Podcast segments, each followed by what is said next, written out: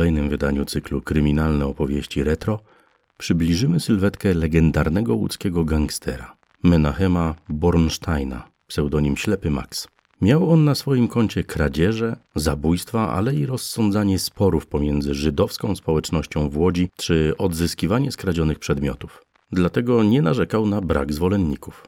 W domu posiadał podobno na manekinie marynarkę z dzwoneczkami, z której kandydaci na członków jego gangu musieli wyjąć portfel w taki sposób, by żaden z dzwoneczków nie zadzwonił.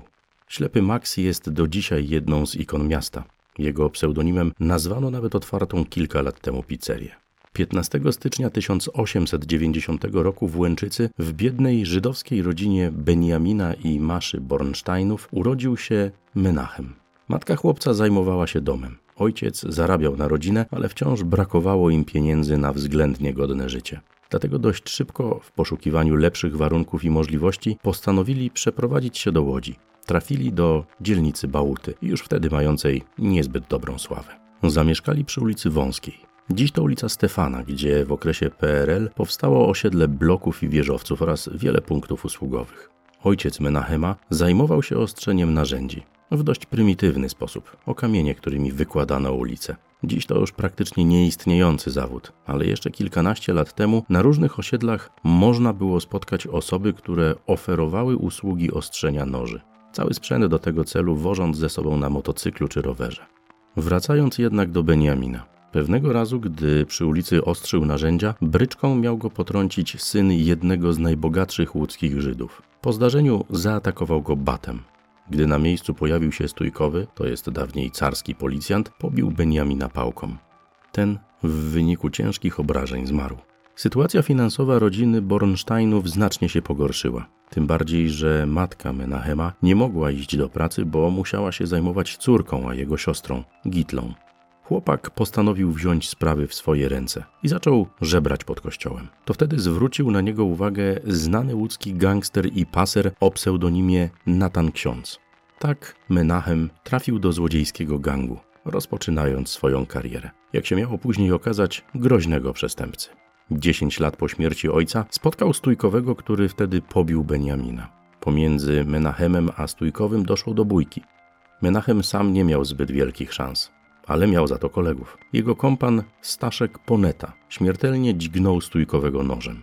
W zajściu Menachem stracił natomiast oko, stąd wziął się jego pseudonim Ślepy Max. Przed I wojną światową Menachem dopuścił się fortelu. Rozkochał w sobie i zaproponował małżeństwo Gołdzie Goldberg, córce swojego największego konkurenta Arona Goldberga. Ta bez wahania się zgodziła. Ślub i wesele zorganizowano z przepychem. Było to wydarzenie istotne o tyle, że ślepy Max dzięki niemu przejął już kontrolę nad niemal całym półświadkiem Łodzi. Małżonkowie zamieszkali w kamienicy w centrum miasta przy ulicy Nowomiejskiej, nieopodal Placu Wolności, a potem przenieśli się do jeszcze ściślejszego śródmieścia na ulicę Sienkiewicza 9, tuż przy budynku od lat będącego obecnie siedzibą telewizji Polskiej Łódź i Wydziału Finansowego Urzędu Miasta Łodzi. Tam Bornstein założył biuro próśb i podań Obrona. Przyjeżdżali do niego ludzie z całego miasta, najczęściej gdy ich okradziono lub oszukano. Ślepy Max odzyskiwał fanty i zwracał je właścicielom. To dzięki temu, mimo bycia niebezpiecznym gangsterem, miał rzesze zwolenników. W 1914 roku, na początku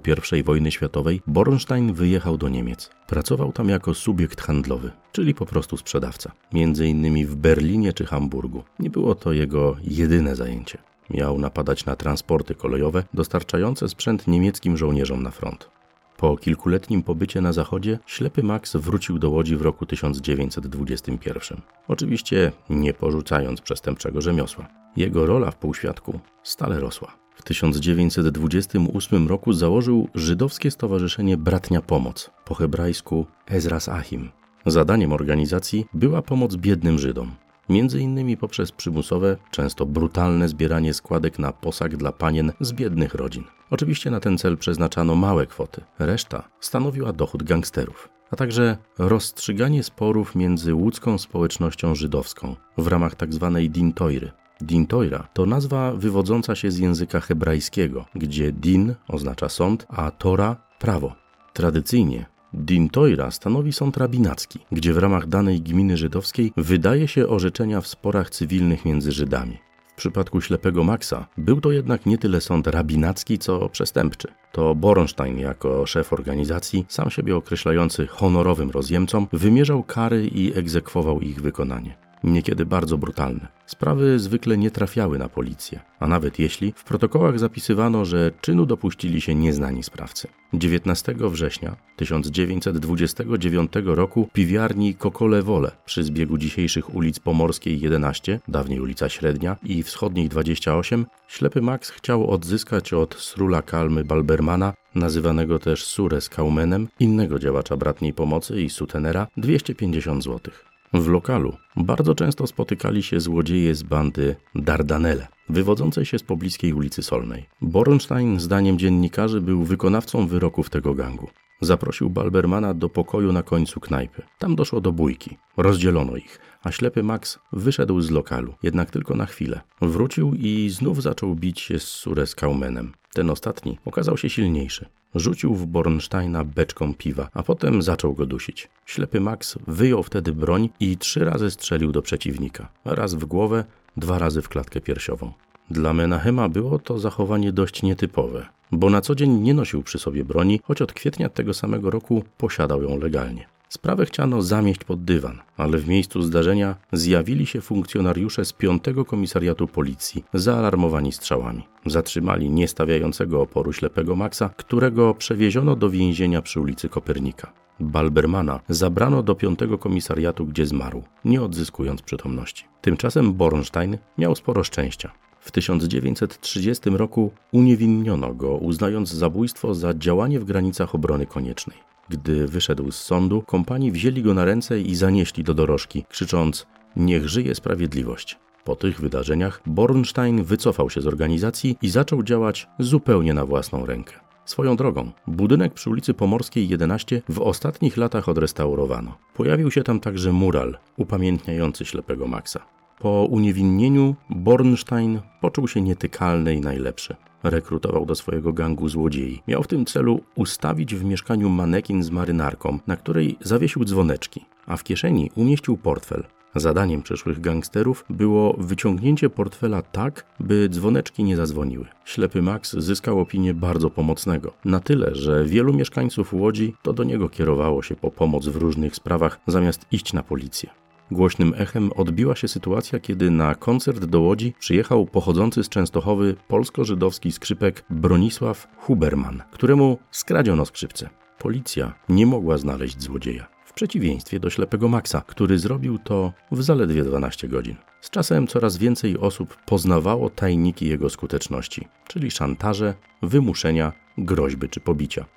Zgłoszenia w tych sprawach trafiały w końcu na policję, która ostatecznie zatrzymała Bornsteina. Sąd skazał go na 3,5 roku pozbawienia wolności. Do dziś niewiele wiadomo na temat tego, co działo się ze ślepym Maxem w czasie II wojny światowej. Poza tym, że znalazł się w Kazachstanie. Po zakończeniu działań wojennych w 1946 roku znów pojawił się w Łodzi i zamieszkał w kamienicy przy ulicy Gdańskiej 26. Poznał potem 42 lata młodszą od siebie Alicję i w 1958 roku wziął z nią ślub. Plotka głosiła, że kupił ją za 100 tysięcy złotych na weksel, jednak tę historię można uznać za mit. Kobieta wspominała potem, że Bornstein pracował jako portier w odzieżowej spółdzielni pracy imienia Lewartowskiego przy ulicy Pruchnika 6, a po godzinach prowadził małą szwalnię. Wykopał też podobno dolary, które ukrył jeszcze przed wojną. Otrzymał nawet ponoć propozycję współpracy z Urzędem Bezpieczeństwa, ale nie wiadomo, czy ją przyjął.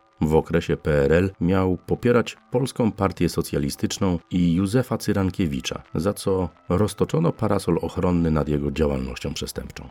Widywano go w Grand Hotelu przy głównej ulicy miasta, Piotrkowskiej, gdzie rzekomo handlował złotem i dolarami. To wszystko jednak niepotwierdzone plotki.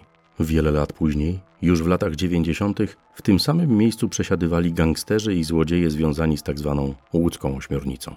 18 maja 1960 roku ślepy Max zmarł.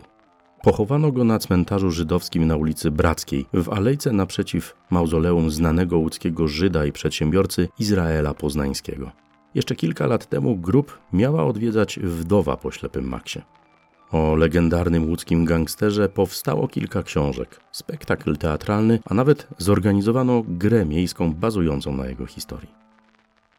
To wszystko na dzisiaj. Do zobaczenia wkrótce. Czytał Maciej Marcinkowski.